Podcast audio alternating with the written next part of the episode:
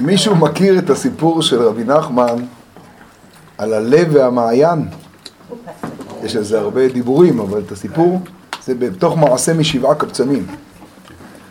בתוך המעשה משבעה קבצנים, הרי יש במעשה הזה, מכירים את המעשה הזה? כן, ודאי.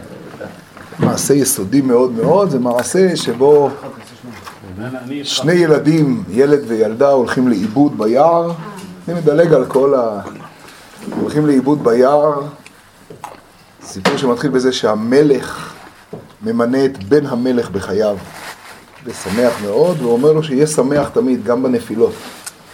אם הוא לא יהיה שמח, אז המלך אומר, אז אני אהיה שמח שאתה תיפול מהמלכות, כי אתה עצוב, אז לכן לא מגיע לך להיות מלך. בעברית אחרת תעשה עוד עבודת בירורים עד שתגיע. אז למנצח על נגינת לדוד, כך כתוב בפרק שאני זוכה להתחיל להגיד עכשיו. יום הולדת יש לו כוח של ברכה, אז תשמעו את הפרק. למה אמרתי זה קשור ללב ולמעיין? כי שם יש שבעה קבצנים, אתם מכירים את הסיפור הזה? שבעה קבצנים, שכל יום בא קבצן אחר, זה סיפור שאני מתחיל אותו מהאמצע, כי הוא ייקח את כל השיעור. אני... אז כל יום בא קבצן בפני עצמו, לילד וילדה שהלכו לאיבוד ביער, ואין להם כלום. והם בוכים ומצפים, ואז מגיע קבצן ראשון, הם רואים אותו, עם התרבס, עם השקים מעליו, והוא בא אליהם ונותן להם אוכל, ונמצא איתם, והם מתבוננים, הם ילד וילדה קטנים, לא קשורים, הם לא אחים. הם נאבדו ביער כשעיר שלמה הלכה לאיבוד בבריחה ממלחמה. ואז הוא... הם מתבוננים בו והם רואים שהוא עיוור, שהקבצן הזה עיוור. והם מספיק, שלום עליכם, שלום עליכם, או, או, דניאל, יהודה, בואו, בואו, בכבוד. ומספיק אה, מתבוננים, גם, גם שהם ילדים, להבין שהוא עיוור ושזה פלא, איך עיוור מגיע ליער, אבל בסוף היום הוא אומר להם שהוא צריך ללכת. בסוף היום הוא אומר להם שהוא צריך ללכת, והם רוצים שהוא ייקח אותו איתם מסכנים, הם לבד ביער. והוא אומר זה לא. אבל אני כן יכול להבטיח לכם, אני נותן לכם ברכה. מה הברכה? מכירים את הסיפור? ברכה שתהיו כמוני. זה הברכה. הם הולכים, הוא הולך, ולילה, והם לבד בים, מסכנים, ילד וילדה קטנים, ורעבים, ומתגעגעים למשהו, מחכים שמשהו יציל אותם. ומחכים, מחכים שמשהו יציל אותם. ואז ביום השני מגיע הקבצן השני, פתאום הם רואים עוד פעם אחד עם תרבס, עוד בטלר, בטלרים, זה הקבצנים. והם רואים את הבטלר הבא מגיע, והבטלר הזה חירש. והסיפור חוזר, אותו ריטואל, והוא נותן להם אוכל, ובסוף הם רוצים שהוא ייקח אותו איתם, והוא אומר להם זה לא, אבל אני נותן לכם ברכה, שתהיו כמוני. וככה שבעה ימים כל יום בא קבצן אחר. וכל קבצן כזה הוא בטלר, קבצן קבצן בלי כלום, וכל אחד עם נכות אחרת. הראשון עיוור והשני חירש. ביום השלישי, וואה, ביום השלישי, פילה פלויד, ביום השלישי מגיע הקבצן כבד הפה. והוא זה שמעניין אותי עכשיו. מגיע הקבצן כבד פה. ואותו דבר, הם איתו והכל, ו...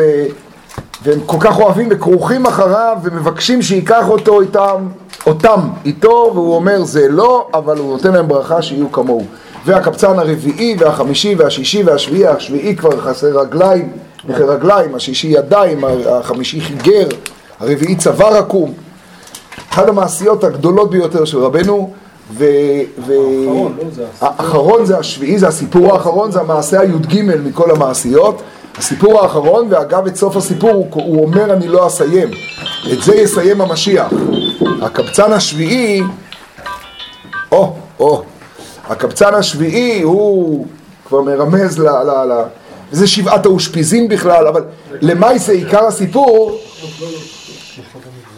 למעשה עיקר הסיפור הוא שאחרי שבעה ימים הקבצן השביעי הולך והילד והילדה שלנו מבינים שזהו, אין ברירה, ולאט לאט כמו ילדים הם חוקרים מה הם עושים כל אחד שהולך, והם רואים שהם הולכים למקום יישוב. היום השביעי, אחרי שהקבצן השביעי הלך, הם מבינים, או, או, עכשיו אפשר להתחיל, אני לא ידעתי, אבל פה... רגע, וחני ידעה לו? נו, מה שרים? עמנואל. לא, או,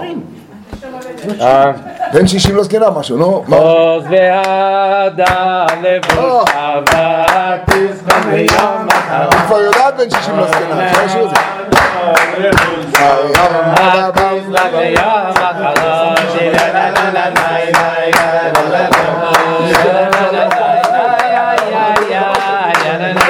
בטח שהיא ידעה, שלחת לו הודעה שמיירב, שאתה לא מגיע למיירב. קיבלת הודעה שהוא לא יגיע למיירב? בוואטסאפ? לא יודע אם היא ראתה. שאלת אם היא ראתה? אתה יכול להסתכל אם ראתה, אני לא יודע. איך אבל לא בטלפון, אם יש שני כחולים. למה אני מחזיק את זה בכלל? כי רצית את אה, כי רציתי את התהילים. התהילים, אז תפתח אותו. לא, אני לא מקריא כלום, הוא מראה לי את הפרק בתהילים. אתם שומעים? בקיצור, ביום, ה... ב- ביום השביעי, אחרי ששבעת הקבצנים האלה, אני אומר את זה מהיר, אחרי ששבעת הקבצנים, אחרי ששבעת הקבצנים האלה אה, הולכים, הם רואים את הדרך, את מקום היישוב שהם הולכים, והילד והילדה הזה מתחילים ללכת למקום היישוב הזה בעצמם. הם עוזבים את היער והולכים למקום היישוב, ומגיעים למקום היישוב, ומה הם יודעים לעשות בחיים? להיות קבצנים. הם למדו שבעה ימים איך להיות קבצנים, זה הדבר היחיד שהם יודעים. ויש להם גם מותג, כי הרי כשאתה רוצה לעשות משהו אתה צריך מותג. והמותג שלהם זה שהם ילד וילדה ביחד, והם הולכים לכל מקום ביחד, וכולם מכירים אותם, הבן והבת, הקבצנים, כולם מכירים אותם שהם מסתובבים, מסתובבים בפתחים, מסתובבים במקומות, והקבצנים מאוד אוהבים אותם. מאוד אוהבים אותם, הם מאוד אה, אהובים. יום אחד יש יריד גדול, ואז כמו כל הקבצנים הם מגיעים ליריד הגדול. ואז מחליטים הקבצנים שצריך לחתן את החבר'ה האלה. זה לא יעבוד בלי שידוך. הם מחליטים לחתן אותם. מצוין, יש רק בעיה אחת, איך מחתנים קבצנים? ואיך קבצנים מחתנים קבצנים? אז לוקחים בור גדול, ולמעלה סוגרים אותו בזבל, והולכים לכל הסוף של החתונות והכל, ולוקחים שיריים מהעוגות יום הולדת, ומהקויליץ', ומהחלות, ועושים חתונה. ומתחילה חתונה, זה סיפור מופלא, כל הסיפור מתחיל בכותרת, אספר לכם איך היו שמחים. מה זה שמחים? מה זה כל החיים בכלל? ומתחילה חתונה, והחתונה הזאת היא שם, בתוך הזבל, בבור, עם מאה אנשים. תיאור מופלא. ובתוך הסיפור הזה, זה רק הקדמה כל הסיפור, זה אחד הסיפורים המדהימים מבחינה סיפורית. מבחינה סיפורית. ביום הראשון של החתונה מתחילים את השבע ברכות, וביום הראשון של החתונה, זו חתונה שמתארכת שבעה ימים. וביום הראשון הזוג הזה מתגעגע מאוד מאוד מאוד מאוד אחרי הקבצן העיוור. הם רוצים לראות אותו מחדש, והם כל כך מתגעגעים עד שהוא מגיע. הוא מגיע אליהם, ועכשיו מה המתנות שנותנים אצל קבצנים? אז הוא מגיע אליהם ואומר להם, כשהיינו ביער, בירכתי אתכם, שתהיו כמוני. עכשיו אני נותן לכם במתנה גמורה שתהיו כמוני. הוא מעניק להם את זה במתנה, אבל בשביל המתנה, כדי שיהיה לך מתנה, אז אתה צריך להוכיח שיש לך משהו. איך אתה יכול לתת מתנה? אז הוא מספר סיפור שמוכיח שהוא יכול לתת מתנה גמורה שיהיו כמוהו. וכל אחד מספר סיפור. זה בעצם 21 סיפורים, כלומר זה שבעה סיפורים עכשיו, שכל אחד מספר מעשייה. והמעשייה היא המתנה שהוא נותן. זה המתנה שהוא נותן. ונעשתה שם שמחה גדולה גדולה, אתם חושבים שאני עיוור, אבל בדיוק הפוך. אני לא עיוור, אני רואה בצורה כזאת, ולאט לאט אתה קולט שהבטלר הוא בעצם זה שמקבץ את כל הנקודות הטובות, והוא קבצן כי אין לו שום דבר חיצוני. אין לו בכלל, אה, וזאת החתונה הגדולה. וביום השלישי מגיע הקבצן כבד הפה, בשביל זה כל הסיפור, עושים יום הולדת, אני מספר לכם על קבצנים. וביום השלישי מגיע הקבצן כבד הפה. איתמר הצדיק, רב דוד. אה, מה, מה? אפשר שיריים מהעוגה שלי, כי אני... לא, לא, לא, לא, בן 60 לא. אז שיריים? אה, הוא אמר לא, אתם תזכרו שהוא אמר לא. אני הצעתי והוא אמר לא. טוב, בסדר, אחרי זה... בקיצור, בין, אז, אה, אז ביום השלישי מגיע הקבצן הכבד פה, והוא אומר להם דברים מופלאים שם. הוא אומר להם, אתם חושבים... הוא אומר להם, אתם שומעים? חבר'ה, זה יותר חשוב. איתן, הם, הוא אומר להם, אתם, מה, אתה דואג שם משהו אה, שאי אפשר לנהוג אחר כך, אה? ראיתי נוהגים כן. עמנואל, כשעמנואל עושה יום הולדת ונותן משקה, הוא יודע שישארו פה לישון, זה לא... זה כולל לינה. זה כולל לינה, ארוחת בוקר. כן, ודאי. כולל לינה, ומי שלא יהיה לו פה מקום, הוא יעשה למטה בור, לא? הוא יעשה למטה בור עם בטלרס והכל יהיה בסדר. ואז, ביבי. כן, ואז הוא אומר להם, אתם חושבים שאני כבד פה. קטן, קטן. ואני באמת כבד פה, ואני אגיד לכם למה אני כבד פה. כי אין לי כוח לכל הדיבורים של העולם. ואני כבר לא יכול מהדיבורים של העולם. והוא רק מקבץ כל הזמן חסדים של אמת. הוא קיביצר, הוא קבצן, הוא מקבץ חסדים של אמת, הוא אוסף נקודות טובות, הוא אוסף חסדים, וזהו קבצן. והוא נותן את כל החסדים של אמת האלה לאיש חסד האמת. יש איזה איש אחד בסיפור, שנקרא דר גרויסר מן, דר אמסר איש חסד. אתה מכיר את זה בפרסי, דניאל? דר גרויסר מן. כן, בטח. דר אמסר איש חסד. שבהמשך מסתבר שזה כנראה הקדוש ברוך הוא בעצמו. אבל זה, זה סיפור פלא. והוא מתחיל לספר להם מעשייה. ובמעשייה הוא מספר להם שפעם ישבו הרבה חכמים, וכל החכמים דנו מי חכם גדול יותר. ואחד סיפר איך הוא המציא את המתכות, ואחד סיפר שהוא המציא את הברזל בעולם. אחד המציא את הכסף, אחד המציא את הזהב. והיה שם אחד בין כולם, ואמר, אתם חכמים גדולים, אבל אני חכם יותר מכולכם. שמה? כל החוכמות שלכם ביחד, אפשר לקבץ אותם לשעה אחת. נכנס שם לרעיון הזמן. את כל החוכמות שלכם אפשר לקבץ לשעה אחת. בעומק, בחצי שנייה, כל החוכמות שלכם הן חוכמות מורכבות. שעה אחת צריך את הברזל, שעה אחת לא צריך אותו. ויום אחד לא יצטרכו אותו בכלל. ואז יצטרכו משהו אחר, חילוף, ואז יצטרכו את זה, ואז יצטרכו את זה. את כולם אפשר לקבץ לשעה אחת. למרות שכל החוכמות שלכם באות מהימים, הימים הכוונה היא מהכוחות שהקדוש ברוך הוא ברא בימים, אני חכם מכם. כי אני חכם כמו יום שלם. הם לא מבינים מה הוא רוצה. אתם כולכם יכולים לקבץ אתכם לשעה, ואני חכם כמו יום שלם. ואז אמרתי, מספר הכבד פה, אמרתי, כמו איזה יום אתה חכם. אתה חכם כמו יום שלם, כמו איזה יום. וכולם איבדו אותם, כי אף אחד כבר לא הבין מה הם מדברים. ואז אמר החכם הזה, אם אתה שואל כמו איזה יום, אתה חכם יותר ממני. וכדי לספר את זה הוא מתחיל סיפור, הוא מספר מעשה שלם. הוא מספר על הר, שעל ההר יש אבן, ומהאבן יוצא מעיין. ולמעיין הזה אין זמן, אין זמן.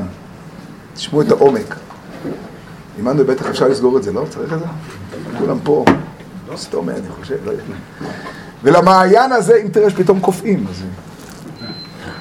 ולמעיין הזה אין זמן. ומרחוק רחוק יש מקום שבו נמצא לב. והלב כמה על המעיין. הוא כל הזמן רוצה להגיע למעיין. כי הוא מקבל את החיות שלו מהמעיין. אבל הוא לא מצליח להגיע למעיין אף פעם. כי כדי להגיע למעיין, הלב נמצא בתוך סלע, בצור. וכשהוא יוצא מהסלע, השמש החמה קופחת עליו, ואז הלב נחלש. הלב, יש חולשה. ויש לו עוד חולשה אחרת. החולשה השנייה שלו זה שהוא מתחיל ללכת למעיין, והמעיין נמצא איפה? בהר למעלה, בהר יש אבן, ומהאבן יוצא מעיין. וכשהוא מתחיל ללכת הוא רואה את המעיין, והוא מקבל את החיות. ואז כשהוא מתחיל ללכת, פתאום טופוגרפית יש שיפוע. וככל שהוא מתקרב, הוא לא רואה את המעיין, ואז הוא לא מקבל חיות. אז הוא לא יכול ללכת. וכל הזמן הלב רוצה להגיע למעיין, והמעיין גם הוא מקבל את החיות מהלב. ובמשפט פשוט, אני עושה את זה מהיר, צריך את זה לילות וימים. ההר זה הר סיני, והאבן זה שני לוחות אבנים. ומההר והאבן יוצא מעיין. ולמעיין אין זמן, מעיין יוצא מבית השם כי המעיין הוא אין סוף. אז מה המעיין מקבל חיות מהלב? מה המעיין יכול לקבל מהלב? המעיין יכול לקבל מהלב רק מתנה אחת, זמן. כדי שהמעיין ישפיע בחיים שלי, אז הנצח צריך להופיע בזמן. והלב נותן לו מתנה יום. וכל יום בסוף היום הם נפגשים, ואז הם נפרדים במנגינות. יש שם תיאור פשוט, מר... אפשר, זה מרתק לקרוא את זה.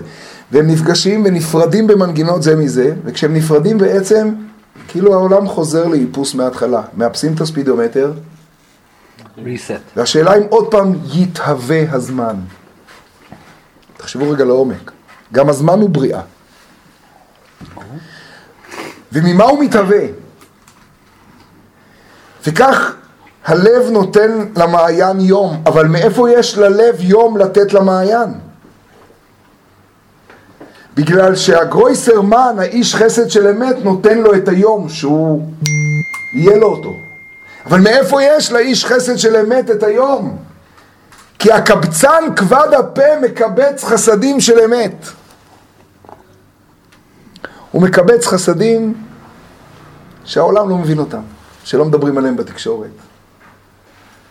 דמיינתי לעצמי פעם את הקבצן כבד הפה לאיזה קריין רדיו מגמגם, שאף אחד לא רוצה אותו, ומחפשים, נותנים לו איזה תוכנית, ראיתי ששלום רוזנברג כותב על זה יפה מאוד, נותנים לו איזה תוכנית שאף אחד לא שומע. כי חייבים, הוא, לא. הוא משפוחה, כן, בין שתיים לשלוש כזה. יש לו קביעות. יש לו קביעות, ומחפשים תוכנית הכי. משעממת. הכי משעממת. כל הכתבים מדברים באמת על דברים נצחיים, בחירות, פיזור, נצח נצחים, רק דברים של אין סוף כי ממש. באמת עוד בחירות. וגם כשהם מדברים על חסדים, אז הם מדברים אין סוף, אין סוף מדברים.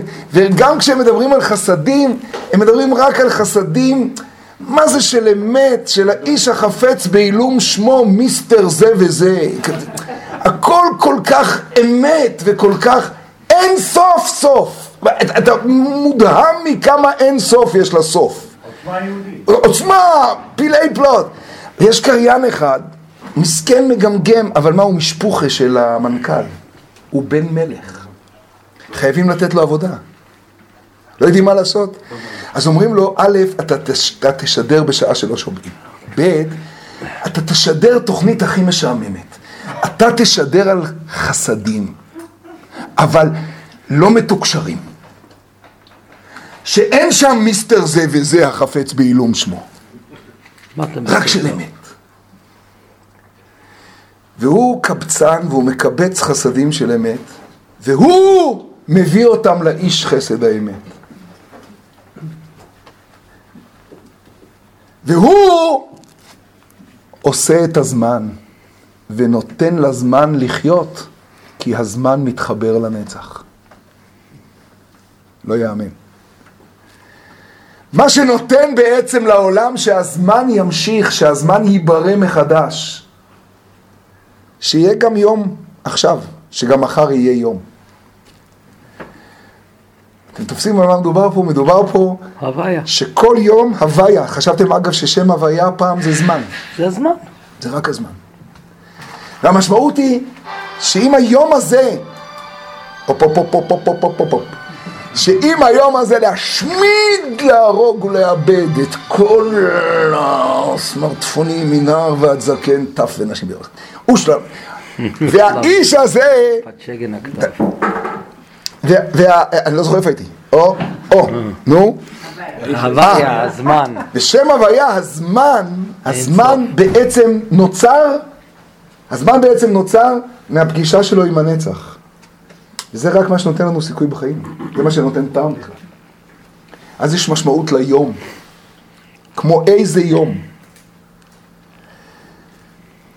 והוא מביא להם את זה במתנה גמורה.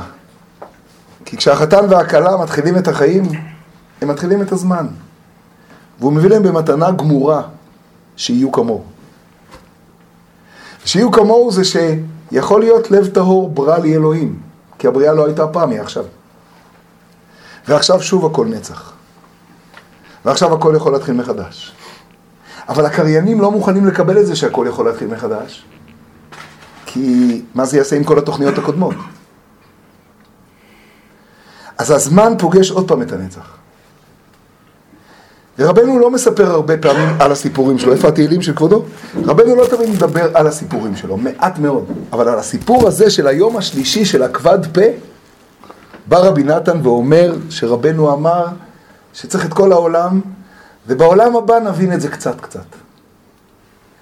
ואחרי שהוא כל כך התרגש מהסיפור הזה, הוא הבין את עצמו בסיפור הזה, את כל חייו. הוא אמר שכל הסיפור הזה זה פרק ס"א בתהילים. כך אומר רבי נתן בסוף המעשייה. סוף המעשייה באותיות קטנות, זה הכל פרק ס"א בתהילים. והוא מתחיל כך, מה עושה אגב הלב כשהוא יוצא החוצה והחמה? אתם יודעים מה הוא עושה? אז באה ציפור ושוחחת מעליו. זה הצדיק. ואז הוא אומר כך, למנצח על נגינת לדוד, רק נגיד את הפרק שלה. שמעה אלוהים רינתי, הקשיבה תפילתי. שמעה אלוהים רינתי, הקשיבה תפילתי, אני מתפלל אליך, אבל אני גם, אני גם שר עליך. כי הקבצן הזה, הכבד פה, הוא בעצם יותר מהכל. כי הוא מצליח לקבץ חסדים של אמת. גם בגלל שהוא כבד פה, אז הוא מרנן וזה הופך להיות תפילה.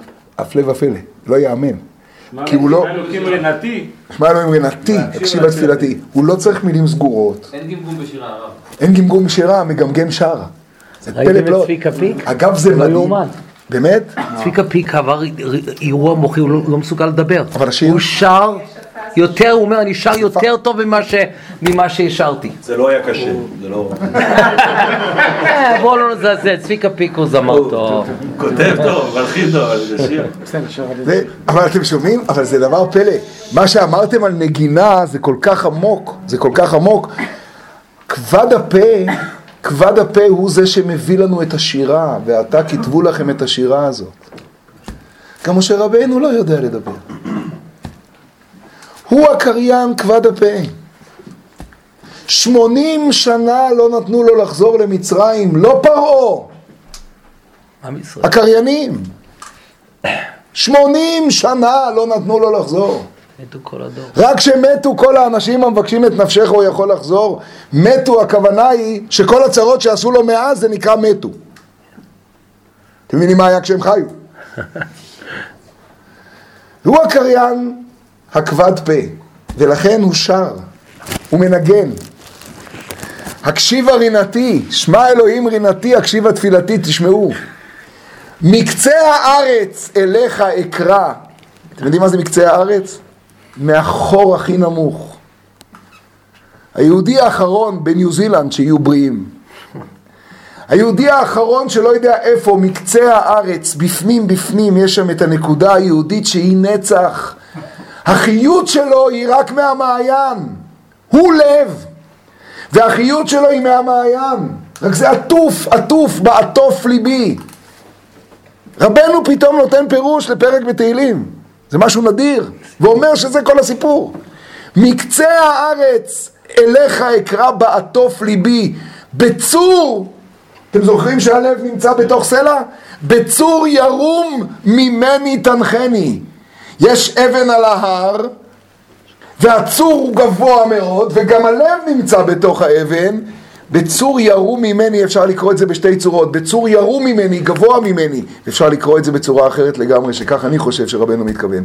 בצור ירום, ממני תנחני. ממני זה פה! זה רק עוד לא יצא. אתה יודע למה זה לא יצא? כי עוד לא ידעתי לברוא יום. זה כל מה שלא ידעתי. יש לי ויקיפדיה על שנות חיי. יש לי אלף תוכניות. אבל שיש דקה אחת. איך בחר רבי אצל רב לזר בן דורדיה, יש קונה עולמו בשעה אחת. ויש שנים הרבה שאתה לא עושה כלום. יש שעה אחת. והשעה הזו מגיעה כשאתה פתאום מבין שהזמן והנצח נפגשו ואתה בורא את הזמן. אתה מהווה את העולם. ההוויה מהווה את העולם כי אתה נותן את זה עכשיו. גבל. תקשיבו, כי היית מחסה לי, אומר רבנו, זה הציפור.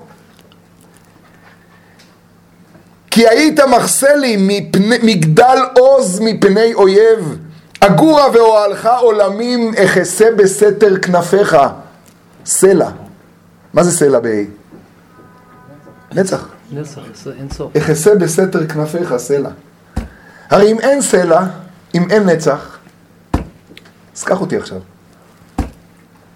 אז בשביל מה נבזבז פה את הזמן? בשביל הקריינים האלה. הרי אני אחד מהקריינים האלה. בשביל מה נבזבז את הזמן?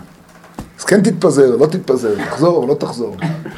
די, זה משעמם כבר מרוב טמטום. די, זה... לא נמאס לכם להיות uh, צודקים?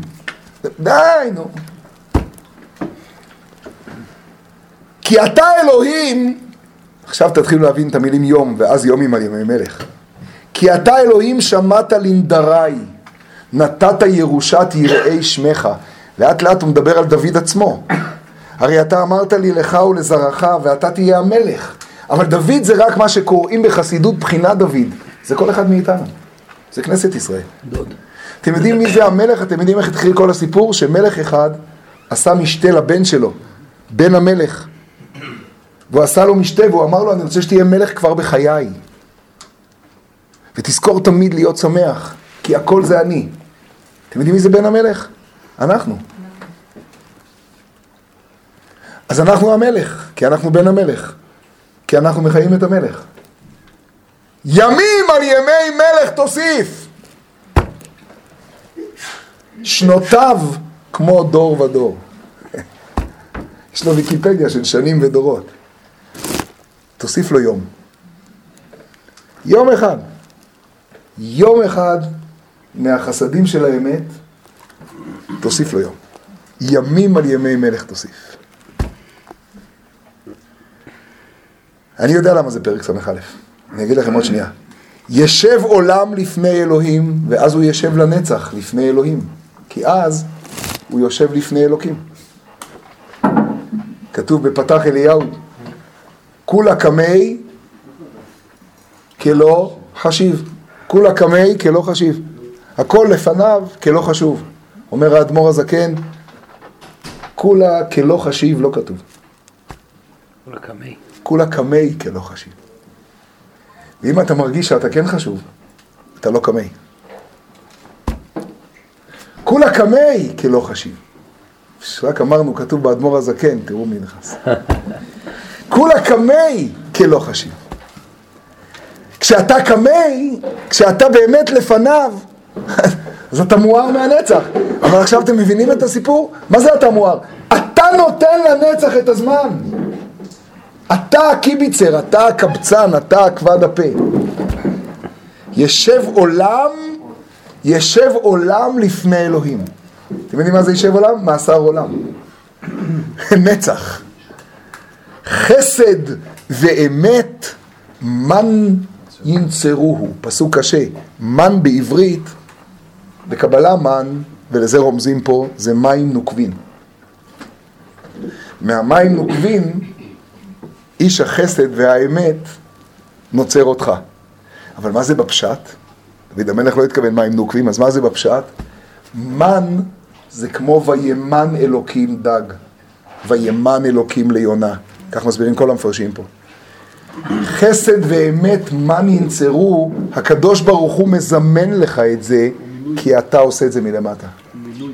מינוי, נכון? זו אותה המילה. ואז הוא מסיים, זה השגחה. השגחה. ואז הוא מסיים, כן, תראו איזה פסוק. אז אמרה שמך לעד, כן אז אמרה שמך לעד, מה זה לעד? נצח, ניגון, איציק, הניגון שהוא נצחי, לשלמי נדריי, נו מי זוכר את סוף הפרק? יום, יום. אגב, בדיוק בפסוק כתוב יום, פסק יום. יום קו יום. לשלמי נדריי יום, יום. אה, לא. כן, כן. כאן, גם כאן, פה, כאן, גם פה מופיע. לשלמי נדריי יום, יום. כלומר, יש פה הפסק. כלומר, לעד, שלכל יום יש פתאום משמעות. חשבתי לעצמי, ככה, לכבוד הזה שהחלטתם פה על יום הולדת ועל עוגות והכל, אז צריך, אז צריך ברוכה. חשבתי לעצמי, זה דבר מאוד מאוד גדול. אני חושב. היום הולדת היחידה שיש באיזשהו מקום אצל תנאים או אמוראים זה 60. נכון. לא בתור יום הולדת, אלא בתור חלק מפה, בטח סעודת מכירים את. זה, אצל מרוקאים אה, עושים איזה סיפור, ואצל עוד מקומות אני חושב, מרוקאים אני יודע שזה רציני, סעודת כרת. שמעתם פעם על סעודת כרת? סעודת כרת. מישהו מכיר את זה? ודאי, אני עשיתי את זה. ס- אתה עשית סעודת כרת. כן. מה זה סעודה? סעוד- אז אני אגיד לכם, אני אגיד לכם מה זה סעודת כרת.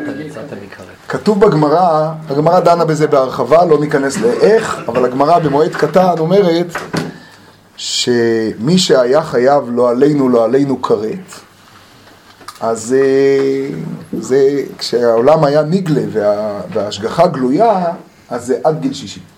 גיל 60 הקדוש ברוך הוא לוקח אותך. תניא, האדמו"ר הזקן אומר שכמובן אנחנו לא בגליות, לא רואים את זה, אז לא, אז הכל משתנה. רב יוסף, כשהגיע לגיל 60,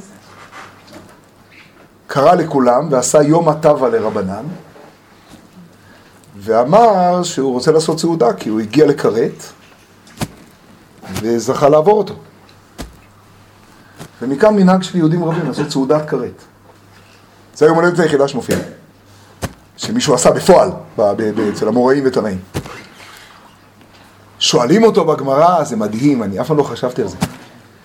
שואלים אותו בגמרא, אביי, תלמידו, שואל את רב יוסף, נהי, בסדר, נניח, כרת דשני נפיק מר.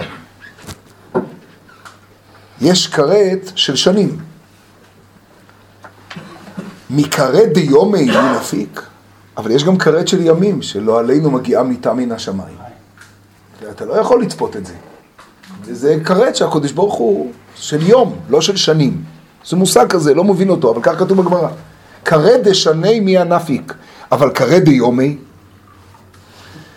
אומר לו רב יוסף, מה אתה כזה קמצן? אז חצי יש, בוא נעשה חגיגה. אני יודע כרת דיומי, על הכרת דשני אני יודע. כרת דיומי?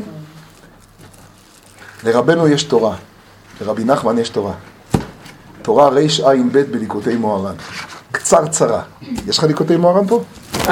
קצרצרה. רע"ב באלף. רע"ב. זה הכל לא בשיעור בכלל. תורה רע"ב, תשמעו אותה. רבי נחמן קורא לתורה הזאת קצרצרה. היום אם בקולו תשמעו.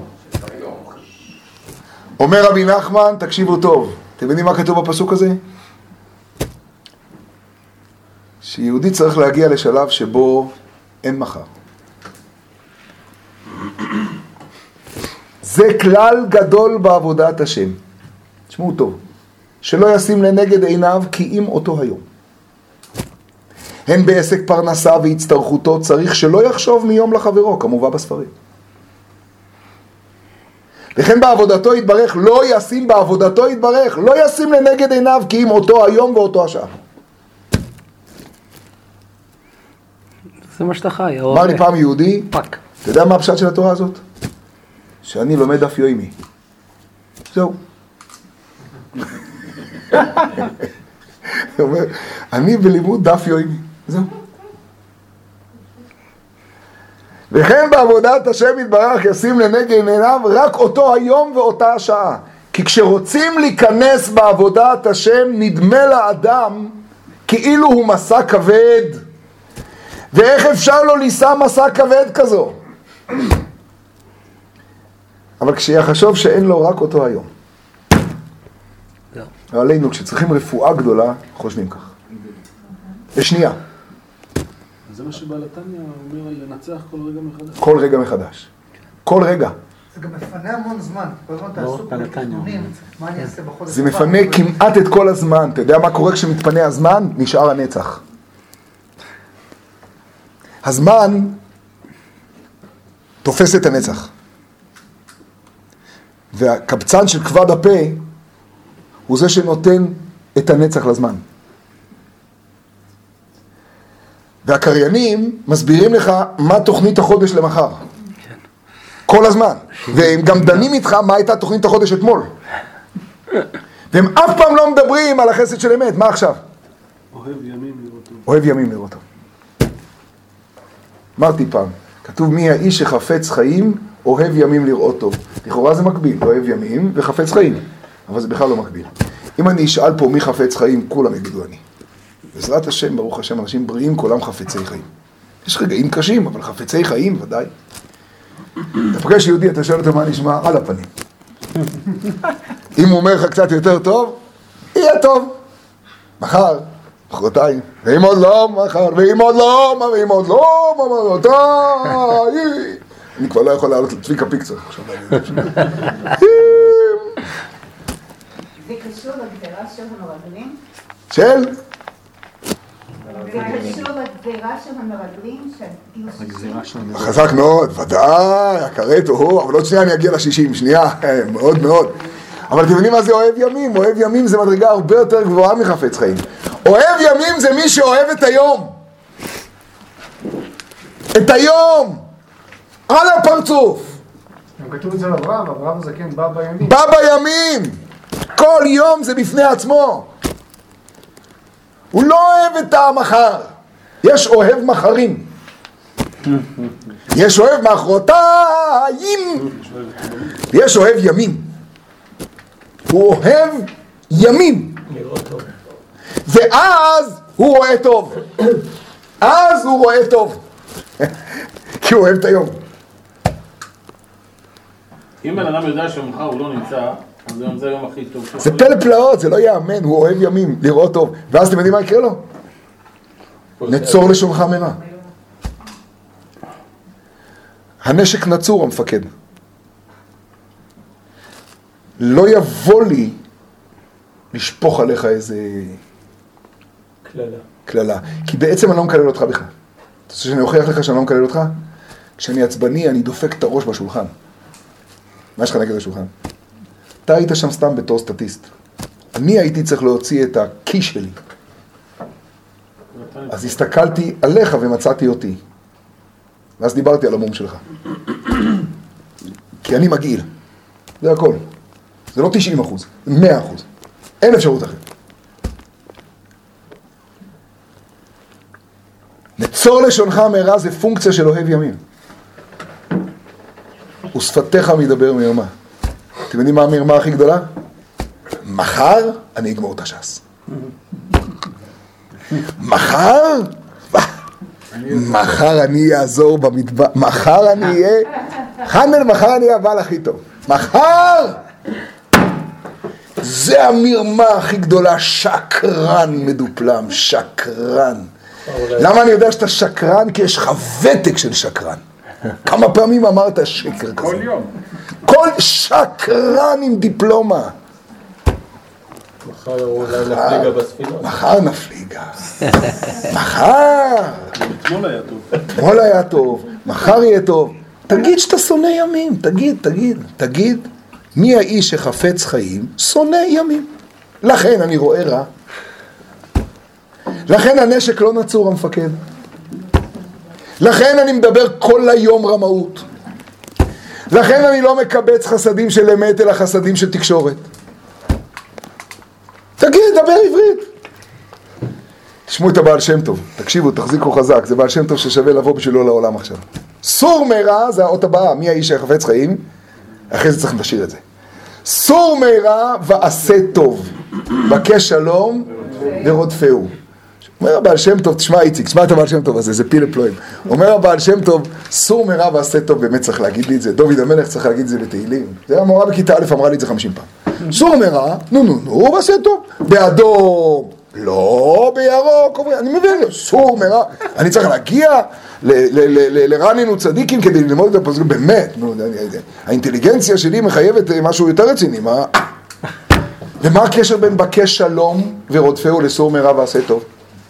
אז איך תמיד אנחנו מסבירים פסוקים בתהילים? אם כבר אמרתי משהו טוב, בואו נמשיך, מה יש? כי ככה אנחנו רגילים. באמת יש להם שעה חדשות? יש להם עשר שניות חדשות, אבל הם צריכים למלא שעה. אגב, מה זה חדשות? למה בשמונה בבוקר יש חדשות, וכשאתה מתעורר בארבע בחמ"ל אין? כי בשמונה הנודניק ער, אז הוא יצר חדשות. אין חדשות, החדשות זה אתה אמרת, זה נהיה חדשות. כן, ואז הוא אמר, אה, אה, הפוליטיקאי הזה אמר ש, אז למה בארבע אין חדשות? כי הוא לא אמר. זה החדשות. אוקיי, חשבתי, לא שמעתי. כן, אל- אלוקים, הקשיב הרינתי, שמעה תפילתי, שמע באמת. איך אדמו"ר הזקן אומר? שמע בקולי, תהיינה אוזניך קשובות לכל תחנוני. השם שמעה בקולי, אומר האדמו"ר הזקן, היה צריך להיות כתוב השם שמעה לקולי. מה זה השם שמעה בקולי?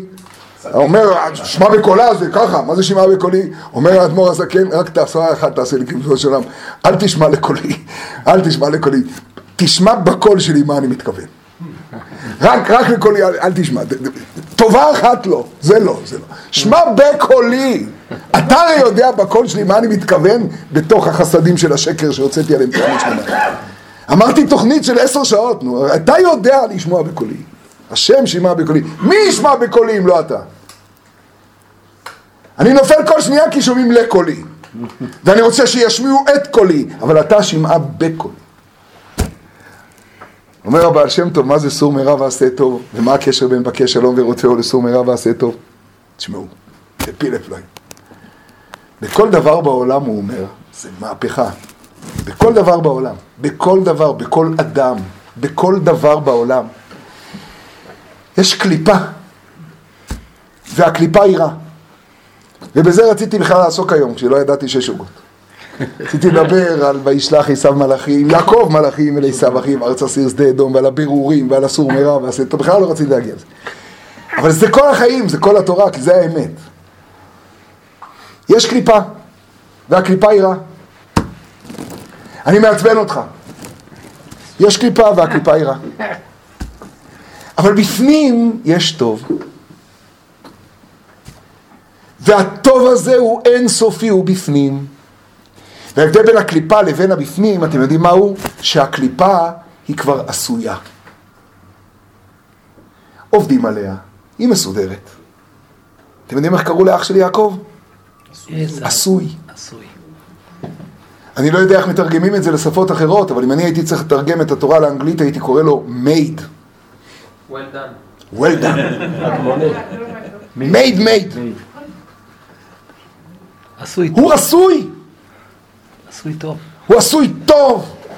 מלא שערות. הוא, הוא, הוא כן, הוא, הוא מושלם. לכן הוא עשוי, תשמעו טוב, אומר האדמו"ר, אומר הבעל שם טוב, תשמע צדיק, באותו דבר זה לא סור מהאדום ולך לירוק.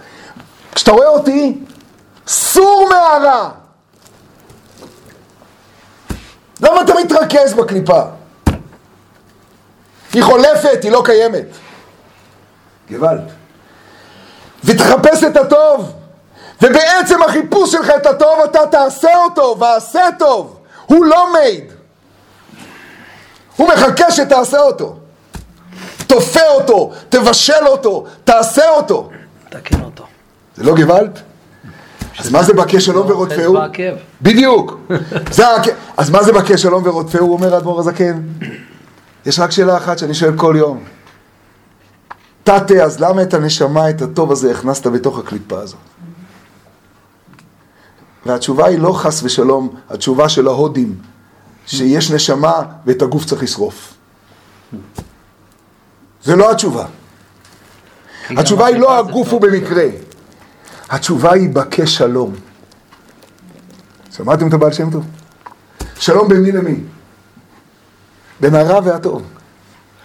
גם הקליפה הוא טוב בסופו של הקליפה דבר. היא שומר על השומרת. היא הכל, היא הכוח, היא הבן הבכור.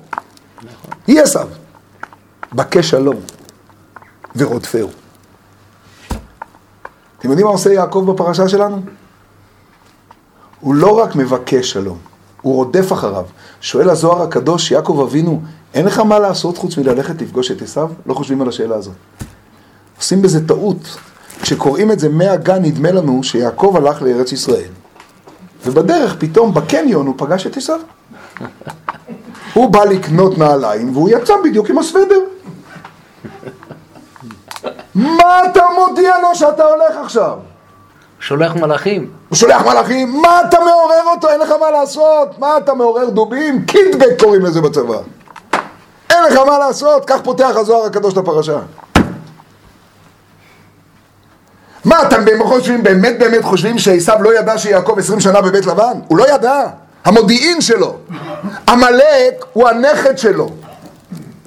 יש לו אלוף תמנע, אלוף עשיו, אלוף יתת, אלוף דוס, אלוף ינץ, אלוף זיכמיר. אתם יודעים מה יש לו? תסתכלו על פרק ל"ו, אלופי אדום, מלכי אדום. אתם יודעים מה יש לו? המודיעין שלו לא ידע שיעקב נמצא שם בבית לבן, מה הוא היה במחבוא? איך הילדים אומרים? מחבואה.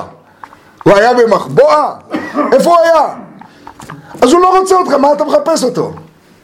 אומר הזוהר הקדוש, יעקב ידע שעשיו בתוך תוכו הוא פנימיות. הוא גם ידע שלמעשה הוא לא יעשה לו כלום, כי הוא אמר יקרבו ימי אבל אבי. מה שהוא חשש שהוא יהרוג אותו, זה לא כי עשיו לא בסדר, כי אני בחטא שלי זה יקרה, אני אגרום לזה. תחזיקו חזק. אז הוא אמר אני אלך אליו תוך כדי שאבא חי,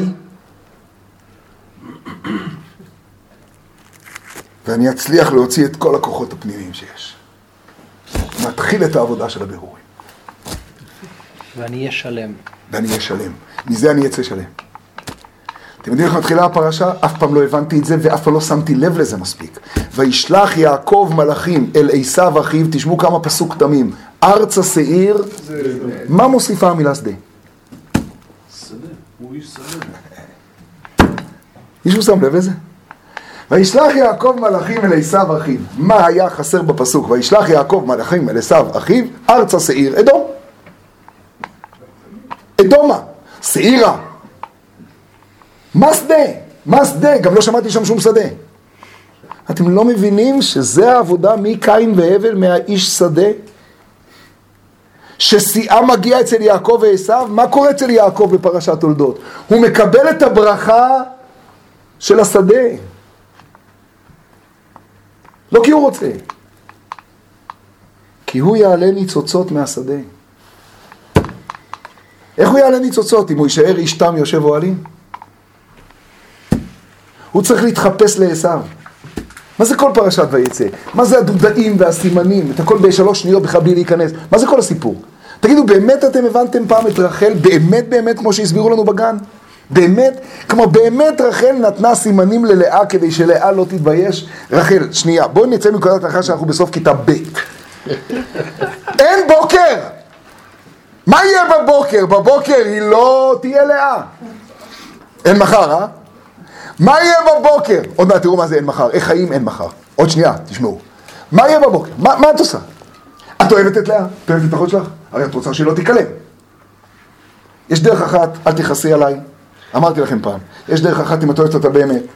לאבא יש כסף, ואתן אומרות בעצמכן שכל מה שאפשר להוציא ממנו זה מצווה. נכון? אתן אומרות את זה. תוציאי ממנו one way ticket, כרטיס לפנמה, ותשלחי את לאה לשם. תמצאי לה איזה אברך טוב באיזה כולל, ותעזבי את הדבר הזה. רחמנות. מה את עושה פה? למי את מועילה בכל הסיפור הזה? ויעקב, את אוהבת את יעקב? ללאה להיות נשואה לבן אדם ששונא אותה. היא גורמת ללאה להיות נשואה ולהיות צנועה? מה, מה את עושה? מה את עושה בכלל? עכשיו תגידי לי, מה את עושה ליעקב? בסדר, את מסירות נפש. בסדר. אבל למה על חשבון על אחרים? חשבון מישהו אחר. מה זה מסירות נפש על חשבון מישהו אחר? אני מתנצל, אני הורס לכם את המיתוס? אין דבר. את הגננת הרסתי לכם. בואו נלמד ברצינות פעם אחת את רחל ואת לאה. יעקב בבוקר, תגידי, את נתת לבן אדם לחיות עם אישה שנואה? את נותנת לאדם להיות בלילה עם מישהי שהוא לא יודע? את יודעת מה את עושה בכלל? אתה יודע איזה אחריות לכל הדורות זה? הילד שייוולד מהלילה הזה, בן תמורה. הילד שייוולד מהלילה הזה נקרא בן תמורה. בן תמורה. כי היא תמורתה, היא לא היא. כל המאבקים וכל הקשיים של ראובן הוא הילד עם הקשיים הכי גדולים, עם העוצמות הכי גדולות, ועם התשובה הכי גדולה, ועם בלבול יצואי אמו. הכל מתחיל מהבלבול הזה של הלילה הזה. הכל זה הלילה הזה. מה את עושה? מה הרעיון שלך? ולאה, מה את משתפת פעולה? יש רק אפשרות אחת לענות לשאלה הזאת. מדובר בשתי אמהות שיודעות דבר פשוט כמו רבקה שיודעת דבר פשוט. הן שתיהן יבנו את בית ישראל ביחד כי יעקב מזמן הוא גם יעקב וגם עשיו. זה היה בפרשת תולדות, הוא כבר לא רק יעקב, יעקב אוהב את רחל. אבל יעקב המחופש צריך את לאה. לכן רש"י כל פרשת תולדות נראה כאילו הוא לא פשט, הוא הפשט. מה זה בעיני לאה רכות בגלל שלאה פחדה שהיא תיפול בגורלו של עשיו? כי רש"י אומר, באמת אתם חושבים שהפשט הוא עכשיו תיאורי יופי של העיניים של סבתא לאה? זה בתורה מופיע בעוד פסוקים, פתאום מתארים את העיניים של דודה גרציה, איפה ראיתם בפסוק הזה? אין פסוק כזה במקרא, אין דבר כזה. פתאום מספרים לנו איך נראות העיניים של... מה זה מעניין? מה זה רלוונטי? כל הפרשה כולה זה נתאבו להרבות שבטים. כל פרשת הדודאים. תנו לי להרוס לכם לרגע את האווירה. עוד פעם, פרשת ויצא הרגת שנייה לנו אחת. את הגננת עכשיו. אני הורס לכם עוד משהו. אני אפילו לא צריך לפתוח, מי שרוצה, כי אני עוד הולך לחזור לפרק ולהתחלה, אז זה הכל היום יהיה ביחד. תנו לי להרוס לכם עוד פעם את האווירה. שאלה של עשר שניות. כולם זוכרים, מה מהגן? מהאמת. יעקב רואה את רחל, הוא מתרגש? מה זה? מתרגש מאוד. מה- קורה כשהוא רואה את עד רחל? בוכה? למה הוא בוכה? כי... נו, שאלה באמת מצחיקה, כבר עניתי, נכון? למה? כי הוא רואה את... היא לא נקברת. נכון מאוד, הגיוני. יופי. מה אתה אומר? שרש"י אומר שהיא לא נקברת איתו. אתה אוהב את רש"י או שהוא מעצבן אותך? לא מצוין. הוא מצוין, אני בעד, נכון. ובאמת נכון שהפשט הפשוט הוא שהוא בוכה כי הוא מתרגש, רואה את רחל, נכון? נכון, מרגש, מרגש, והוא אוהב את רחל וכולי. עכשיו תשמעו רגע את הפסוק ותגידו לי מה נשמע. תקשיבו שנייה, תקשיבו שנייה, זה פרק אה, אה, בעמודים, אנחנו ככה ממהרים תמיד, זה בפ"א. בסדר? קדימה, זה בפרק כ"ט.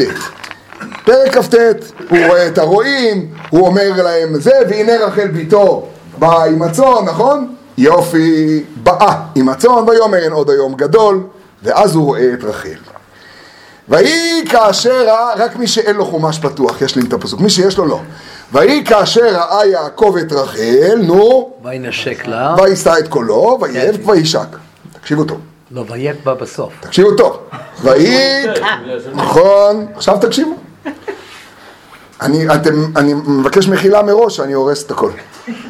ויהי, באמת לא יפה לקרוא פסוקים, לדעתי יש כאן אי הבנת הנקרא לאומית. זה נשמע טוב בחדשות של היום. לאומית. הלאומית, כן. ואז אתה אומר איזה מילה... הדמוקרטית הליברלית. או ליברלית. ויהי כאשר ראה, זה חיפשתי, זה פספסתי, הליברלית. ויהי כאשר ראה יעקב את רחל בת לבן אחי אמו. תקשיבו. ואת צאן לבן אחי אמו. זה בכלל מרגש. חכו. ויגש יעקב, ויגל את האבן מעל הבאר, וישק את צאן לבן אחי אמו. סוף פסוק, וישק יעקב לרחל, ויישא את קולו ויבק. זה התחיל ב-11 בבוקר, זה נגמר, הנשיקה הגיעה בערך ב-6 בערב. גם יקה יותר רגשן ממך. תגיד לי, מה עובר עליך? אתה רואה את רחל? עכשיו אתה משקיע את כל הצאן? אתה לא... עוד עשר שניות. היא גם לא צריכה עזרה. היא לא צריכה... אה, אתה אומר חוץ מזה? בסדר, אני אומר קודם כל, מה הולך פה? קודם כל אתם מבינים למה רש"י קופץ ואומר אתם באמת הבנתם את הויב כמו בגן? אתם לא רואים שהוא בוכה שבע שעות אחרי הזמן? לא קראתם פסוק? עכשיו תגיד לי, עכשיו אני שואל אותך באמת, אז רש"י בסדר, רש"י יצא מצוין, אבל אני יצאתי לא נורמלי לגמרי. עד היום הבנתי שיעקב רואה את רחל ומתרגש, מעכשיו אני מבין שהוא רואה כבשים ומתרגש. תסבירו לי רגע מה קורה פה. מה הולך? תקשיב טוב, איי, זה כתוב פה, תקשיב את הפשט. יעקב נשלח בשתי שליחויות. מי שמפספס את זה מפספס את הפרשות. הוא נשלח בשתי שליחויות לחרן. האחת זה למצוא אישה. השנייה זה לבוא עשיו, לקחת את הרכוש, להמשיך לעשות את העבודה. אחרי כן יצאו ברכוש גדול. הוא קיבל את ברכת עשיו, הוא קיבל ברכה לפרוץ מאוד מאוד ויהיו לו צאן וגמלים ועבדים וחמורים. שתי ברכות, שני דברים, שתי מטלות הוא קיבל. והוא רואה את שתי המטלות לפניו. לא רק חמש שעות תהיה לו סבלנות, שבע שנים תהיה לו סבלנות. ועוד שבע שנים, ועוד שש שנים.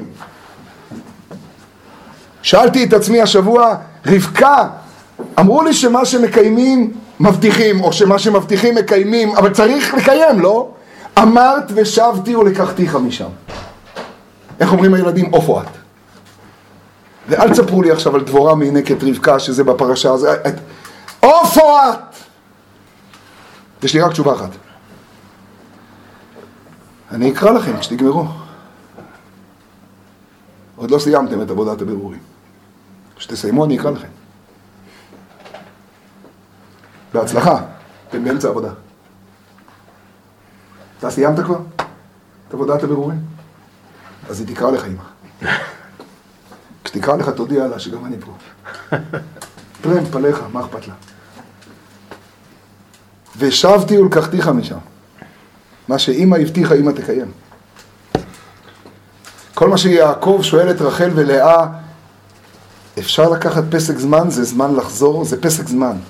ואז ברגע אחד הוא חושב, וואו, אולי זה כבר פסק זמן שהגאולה כבר הגיעה? וישב יעקב וישב יעקב, ואז אומרים לו, עוד קצת. עוד שלושת אלפים שנה. בדודאים מופיע יעקב מהשדה, פתאום יעקב הופך להיות גם האיש של השדה. תקשיבו מתי הוא מחליט לשלוח מלאכים אל עשיו. כשהוא יכול לשלוח מלאכים אל עשיו אחיו ארצה שעיר, שדה אדום. פלא פלאות. לא הבנתי אף פעם את המילה הזאת בפסוק. זה כל החידוש. שדה אדום. עכשיו אני אשתחווה ואוציא ממך עוד נקודה ועוד נקודה ועוד נקודה. יש שיחות בחסידות, איך בכל השתחוויה יש עוד נקודה שמתבררת ועוד נקודה שמתבררת ועוד נקודה שמתעלה. עד שטמא הופך מטמא לטהור, זה, זה נקודות שלמות.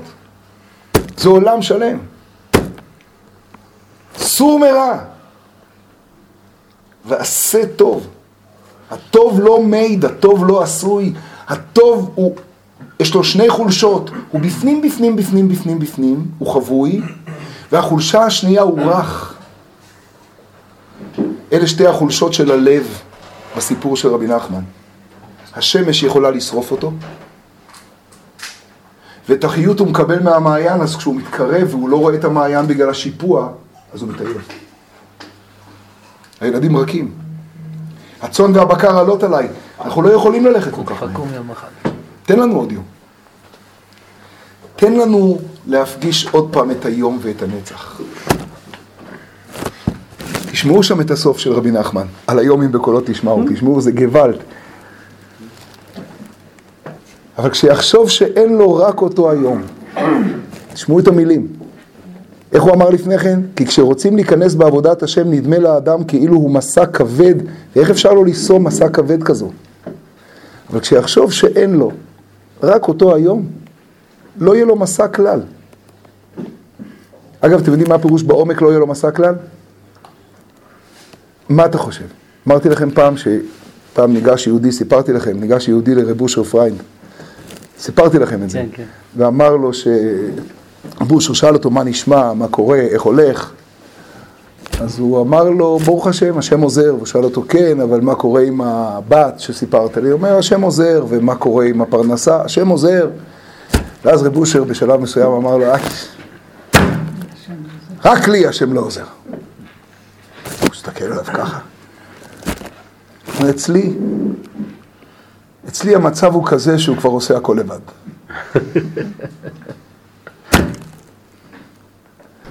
אצלך הוא עוזר. אצלי המצב הוא כזה שהוא כבר עושה הכל לבד. ענק. השווה רמצב, הכל הוא עושה לבד. כשאתה מתכנן את מחר, זה קשה לקחת את כל המסע. זה שמונה קילו. אבל כשאתה בונה רק על השנייה של עכשיו, והיא נפגשת עם הנצח, אז אתה מבין שזה שווה רמצב. אתה לא לוקח כלום, זה הוא לוקח הכל. אין לו מסע כלל.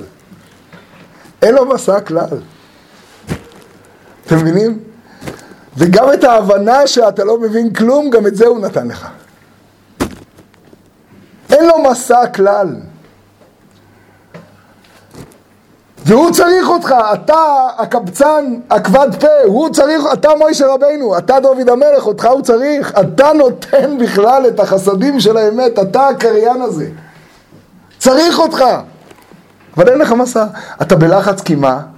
כי לא יהיה רייטינג? אין רייטינג. אתה בלחץ כי מה? כי זה שעה שהיא לא טובה, בזה, זה לא עובר טוב. אתה בלחץ ממה? כי זה לא מעניין. כי אין לך מה... כי אין מחר. וגם שלא ידחה את עצמו מיום ליום, לאמור מחר אתחיל, מחר יתפלל בכוונה ובכוח כראוי. אגב, הרבה פעמים אנחנו עושים את זה, אתם יודעים למה? מצדקות. עכשיו קודם כל תתנהג יפה, מחר תתפלל בכוונה. איזה מסכנות זה קורה שאנחנו עושים את זה. ואולי במקום הכי נמוך הזה, זה התפילה הכי בכוונה שאני יכול. אולי במקום הזה הכי נמוך, אולי עכשיו, מקצה הארץ אליך אקרא בעטוף ליבי, מקצה הארץ. מאיפה אתה יודע שמחר? איך אתה יודע?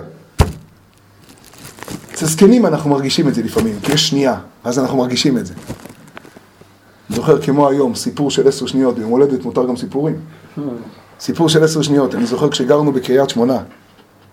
זה היה לפני, וואו, שמע, שישים, שבעים, מה, אני כבר לא זוכר. כן, בערך. בקיצור, גרנו בקריית שמונה, והיה לי שיעור בקיבוץ יפתח.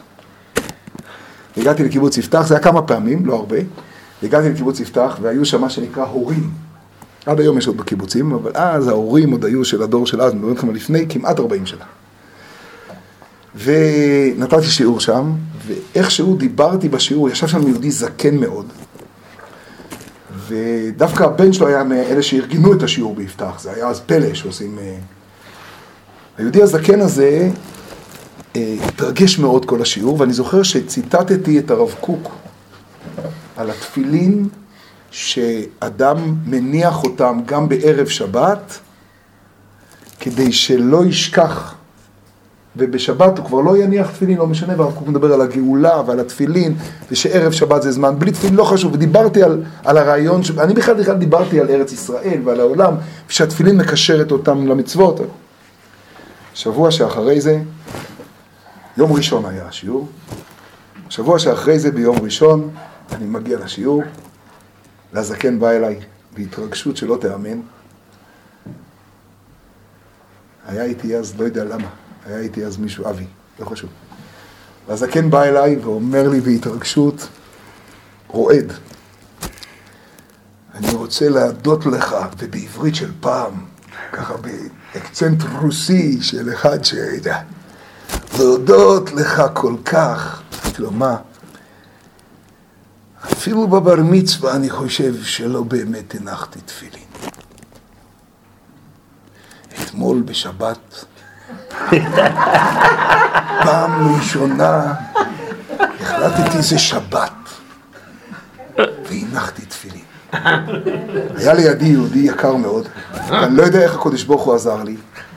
אני כל כך התרגשתי, אז כבשתי את עצמי ושתקתי.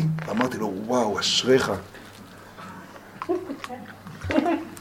באותו ערב הוא נפטר.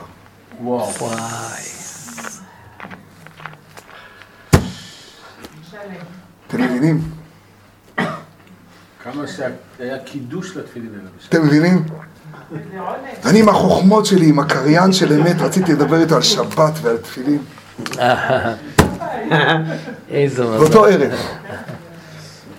זה, זה כל כך, אני זוכר את זה כמו היום, אני זוכר אותו, אני זוכר את הדיבור הזה, אני זוכר את ה... ולפעמים אתה לא קולט בכלל, אתה קולט את זה כשפתאום יש רק שנייה. הוא אומר פה בסוף, הפלוס אצלך זה שכל פעם זה בורח, אז חוזרת התמונה של הרבי. אם הוא לא רואה אותי, הוא לא פותח. כן, תשמעו, כל כך חזק, וגם שלא ידחה את עצמו מיום לאמור לאמור מחר אתחיל, מחר יתפלל בכוונה ובכוח כראוי וכיוצא בזה בשאר העבודות. כי אין לאדם בעולמו כי אם אותו היום ואותו השעה שעומד בו. כי יום המחרת, תקשיבו למילה, אני לא יודע אם אנחנו נבין אותה.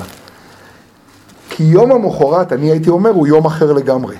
כי יום המחרת הוא עולם אחר לגמרי. עולם אחר לגמרי. מה זה? העלם אחר לגמרי.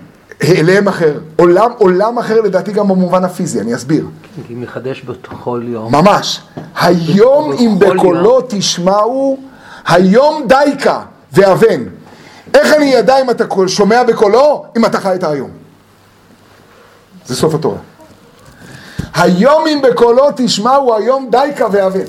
כשתגיע לזה שאתה חי את היום, יש שפת אמס אדיר, השפת אמת מספר, אתם מכירים, רבי עקיבא, זה לא לאף אחד, זה, אני לא אומר את זה לאף אחד, אני אומר את זה, זה כתוב אצל רבי עקיבא. רבי עקיבא היה נותן שיעור, וכשהיו מנמנמים, אז הוא היה אומר, אתם מכירים את הבדיחה שהוא היה אומר? היה לו כן, בדיחה. אסתר. או, הוא היה אה, אומר ככה. אסתר חיה מאיפה אסתר. זכתה, נו, ב-27 מדינות. לשלוט על 127 מדינות, נו מה התשובה?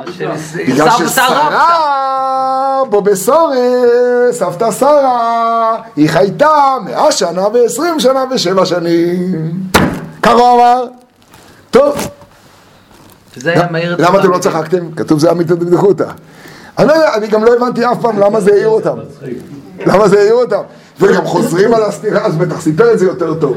כן. לא יודע לספר את זה. תחשיב, תשמעו את השפסמס, השפסמס אומר, זה לא יאמן, השפת אמת אומר, מה, מה? אפשר. איך אפשר בכלל להירדם?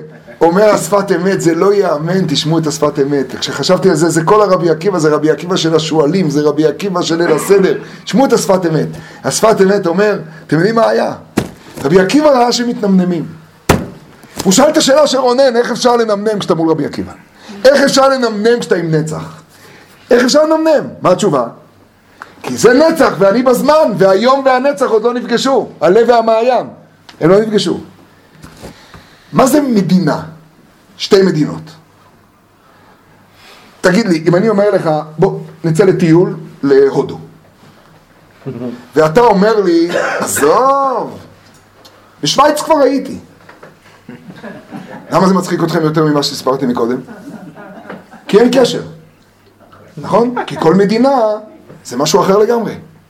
תחזיק אותו. ולמה כל יום זה לא עולם אחר?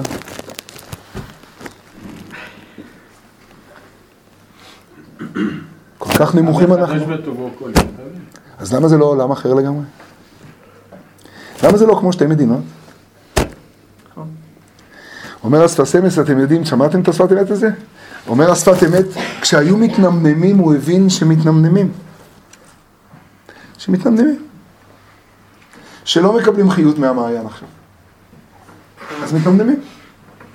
כשהמעיין מחיה אותך ואתה בתוך המפל, אתה לא נרדם. אז אתה מתנמנם. אז הוא היה אומר, אתם יודעים ממה זכתה אסתר, תחזיקו טוב, להיות מלכה של 127 מדינות ולהישאר מלכת אסתר?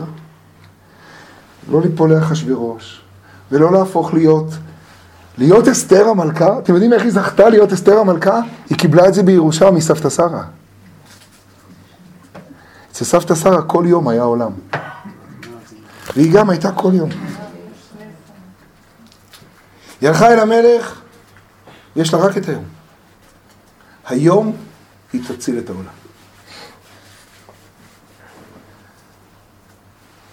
את רוצה לחכות לזמן אחר, אומר לה, מרדכי? את רוצה לחכות לזמן אחר? ומי יודע אם לעת כזאת הגעת למלכות? צריך לחכות לזמן אחר. רווח והצלה יעמוד ליהודים ממקום אחר. אתם יודעים מה הפשט?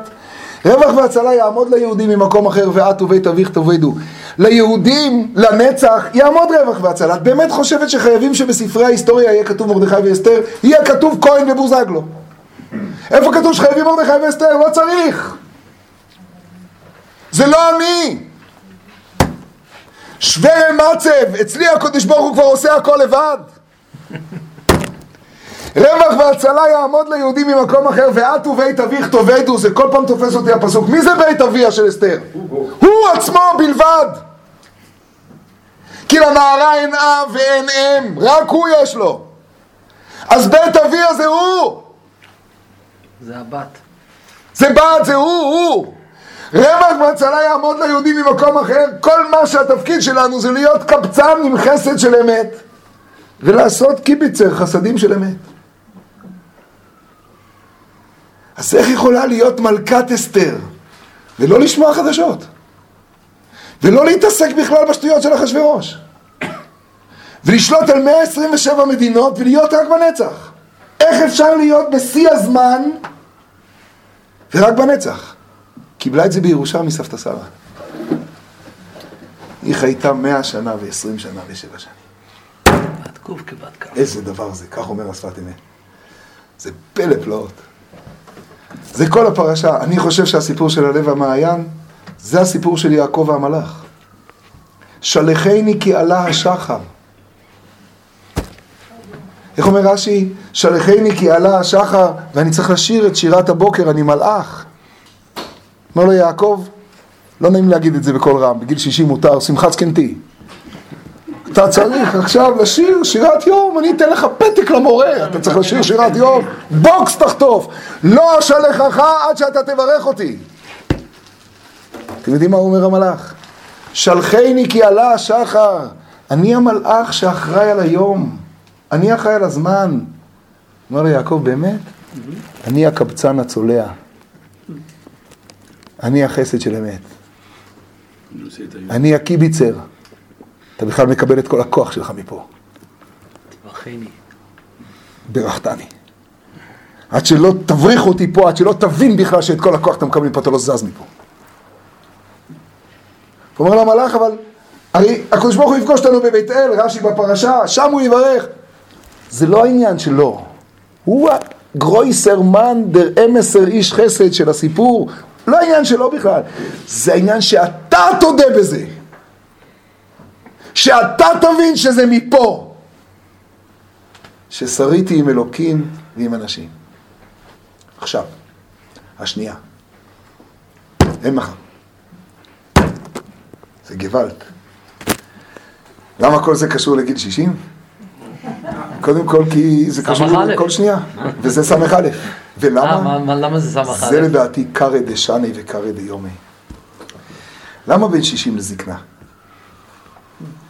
אז יש שתי תשובות, קודם כל בפשט. האחת, אולי לא נעים. הברטנורה אומר, כי בין 60 לזקנה, אה, חביבי, אה, באפסנאות, אה, באפסנאות מחכים. חצי מהחיים ילד. תרשום לפניך שיש אה, זמן באפסנאות, זהו, תפסיק להרגיש כל הזמן אה, שופוני. אני יש לי, אה, אני צעיר, אני צעיר. אתה כבר אומר אני צעיר כמו זקן. בסדר, שמעתי אותך. מה שאתה לא זוכר שאתה אומר זה גם חלק מהעניין. או, חכה שנייה. אז בין 60 לזקנה זה הפירוש הראשון, כך ברטנורה אומר על המשנה. הוא מביא את הפסוק אגב שלומד רב יוסף שם בסעודת כרת, יבוא בקלח אלי קבר, יבוא בקלח, בית כף, ל"ח, זו מילה מעניינת בעברית. אתם מכירים את המילה אבד עליו הקלח רחמנות? זה לא בקוף, וקוף זה קלח של תירס. קלח זו מילה מעניינת מאוד. שפירושה, קלח זה גם קל"ח. קלח לך אצל זה כף בסוף, כף סופית. קלח זו מילה מאוד מעניינת, שפירושה כנראה מה שקוראים לו באמת עבד עליו הקלח, זקנה. יבוא בקלח אלי קבר. בכף הקרח. אומרים חז"ל, זה אחרת קצת, זה בבית כל"ח. אומרים חז"ל יבוא בקלח, בקלח, גמרא במקום, בקלח גימטריה 60. כ', ל"ח וב'. וזה מה שמביא הרב מברטנורה, בין 60 לזקנה, דכתיב יבוא בקלח אלי קבר, בעברית אחרת, כי מתחילים, אל תקקר.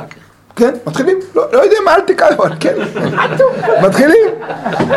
הצ- הצעיר, אני יכול להגיד את זה, כי אני כבר אמרתי. חברים, עד גיל 60. הצעיר. אתה רחוק מאוד, עכשיו אתה. מתחיל לספור הפוך. הוא מתחיל כבר לספור את השבעים. גם הוא הגעת מספר. ל-120, בכל אופן, אתה מצמצם. בכל אופן אתם שומעים? אז זה פירוש אחד, והוא פירוש אמיתי. אבל יש פירוש שני, והוא פירוש לא פחות אמיתי. והוא השיא של הכל, וזה לדעתי הכוח של שניהם ביחד, זה המעבר אל הימים מהשנים. הצד השני הוא שזקנה זה זה קנה חוכמה. שזקנה זה שאתה עושה קניין. אני חשבתי שזה, ש, שהפעם היחידה שמופיע הגיל הזה, ואני לא הבנתי אף פעם את המשמעות של הפסוק, דיברתי על זה ב, ב, ב, ב, כשעשינו סעודה בבית. הפעם היחידה שזה מופיע, זה, זה מאוד מעניין. הפרשה שלי הייתה ויצא, אבל הייתי ביום שישי, אז בעצם הפרשה היא תולדות עוד. ויצחק בן 60 שנה בלדת אותם.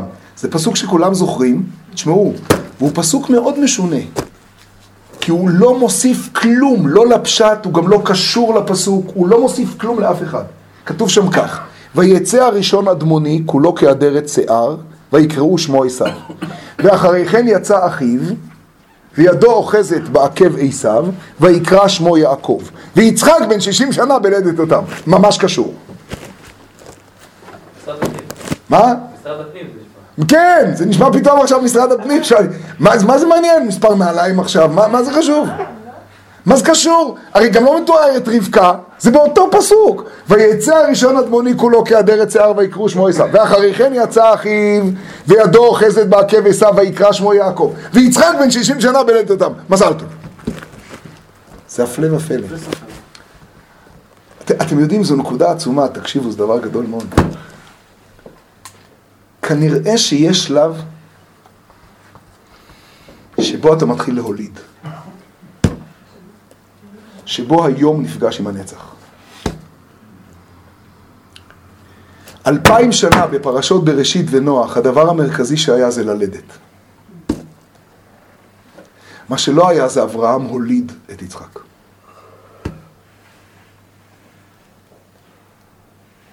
ויצחק בן שישים שנה בלדת אותם. יש הולדה שהיא בעצם לברוא. בן. נכון. יש הולדה שהיא דבר אחר לגמרי לגמרי, זה כבר קניין, זה זה קנה חוכמה, זה הולדה אחרת. וכדי להגיע לזה, אתה צריך להתחיל לספור את הימים. זה לא שני פירושים בכלל.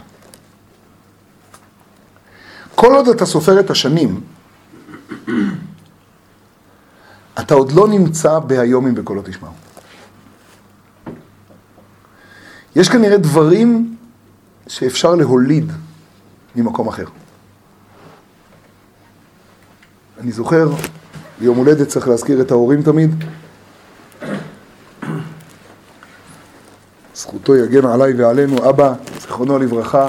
אני זוכר שבשנים האחרונות הוא ככה כבר לא היה בזיכרון, פחות ופחות.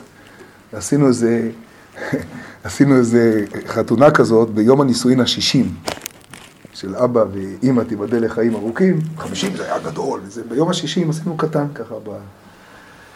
אימא מאוד דאגה, אבא לא זוכר, אבא לא זה, ולחץ של גיל כזה כבר. ואני הילד הקטן בבית, הייתי ונשארתי, אז התחלתי לעשות שטויות שם, אז לקחתי איזה בד והתחלתי לעשות חופה, ולקחתי את אבא ואימא, והתחלנו לשיר, אשר בא ששון ושמחה חתן וקנה, ואימא שמחה אבל היא נלחצה כי אבא לא מבין מה קורה. אתם מכירים את הלחץ הזה? מהפחד ממחר. פתאום אבא עוצר ואומר, שקט, שקט שיהיה פה. וזה היה פה הוכחה שאימא צודקת. שקט שיהיה פה, הכוונה אני צריך רוגע. ואז הוא אומר, תגיד, מסתכל אליי, מה זה גילה? הוא מקשיב לשיר. אם הייתה משוכנעת שהוא לא פה. מה ההבדל? גילה, רינה, גיצה? אז אמרתי לו, לא יודע. אז הוא אומר, בטח שאתה לא יודע. יש דברים שבאים רק עם הגיל. גילה. הוא גילה לך את זה. גילה לי, איזה יופי. יש דברים שבאים רק, בטח שאתה לא יודע. שקט, שקט. טוב, צודקי. פילי פלאות. אני לא זוכר. עכשיו אתה מבין אני לא מבין אמר. מה קורה. עכשיו, אתה מבין מה? הוא אמר. כמה שהוא לא בעניינים. זה לא ייאמן. ככה הוא אמר, יש דברים, בטח שאתה לא יודע, יש דברים שבאים עם הגיל. גילה. בין 60 שנה זה קניין. קניין זה לא I buy two tons. השם קונה שמיים וארץ. ממי הוא קונה את זה? מהבעל הבית. חס ושלום. ישראל קניין אחד, עם זו קנית. קניין זה, זה בעלות, זה להכניס את הנצח בתוך הזמן, הכל חולף, כל חומר נגמר. הדבר היחיד שלא נגמר הוא כשהזמן נפגש עם הנצח. ואתה יכול לחיות נצח, כשתחיה את השנייה. ואז תחיה נצח. הוויה, שם הוויה, קדושת הזמן, לא המקום. זה פלא פלואים. אז זה, נו, זה, זה ניגון, נו, מה, אני, אני בכלל לא תכננתי פה, אני לא יודע מה, מה הולך. אורך אורך ימים אז ויהיו אורך ימים אז ויהיו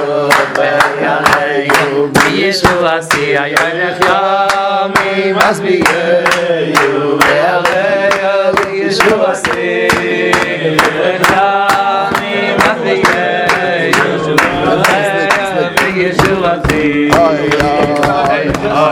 יום ממאסקילני ישו עשי הולך ימים אשכוייך ועלינו זה בזוינס? בזוינס.